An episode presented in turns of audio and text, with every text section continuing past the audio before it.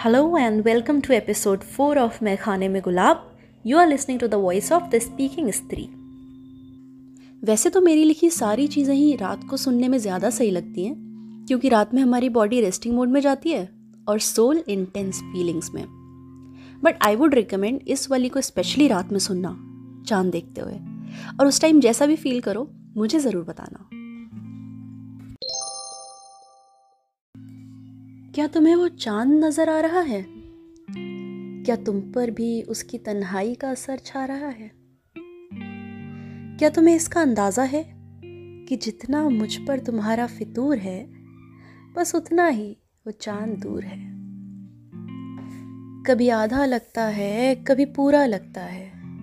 न जाने क्यों साथ होकर भी अधूरा लगता है। कभी बादलों में छुप जाता है कभी काला, सफ़ेद, लाल सा हो जाता है। ना जाने कितने रंग हैं उसके। मेरी ख्वाहिशों की तरह, तुम्हारे जज्बातों की तरह। न जाने कितने संग हैं उसके। मेरी भीड़ की तरह, तुम्हारी महफिलों की तरह। मुझे भी वो चाँद नज़र आ रहा है और इस बात का सुकून दिए जा रहा है कि कहीं ना कहीं से तुम भी उसे देख रहे हो। और तुम पर भी उसकी तन्हाई का असर छा रहा है। शुक्रिया।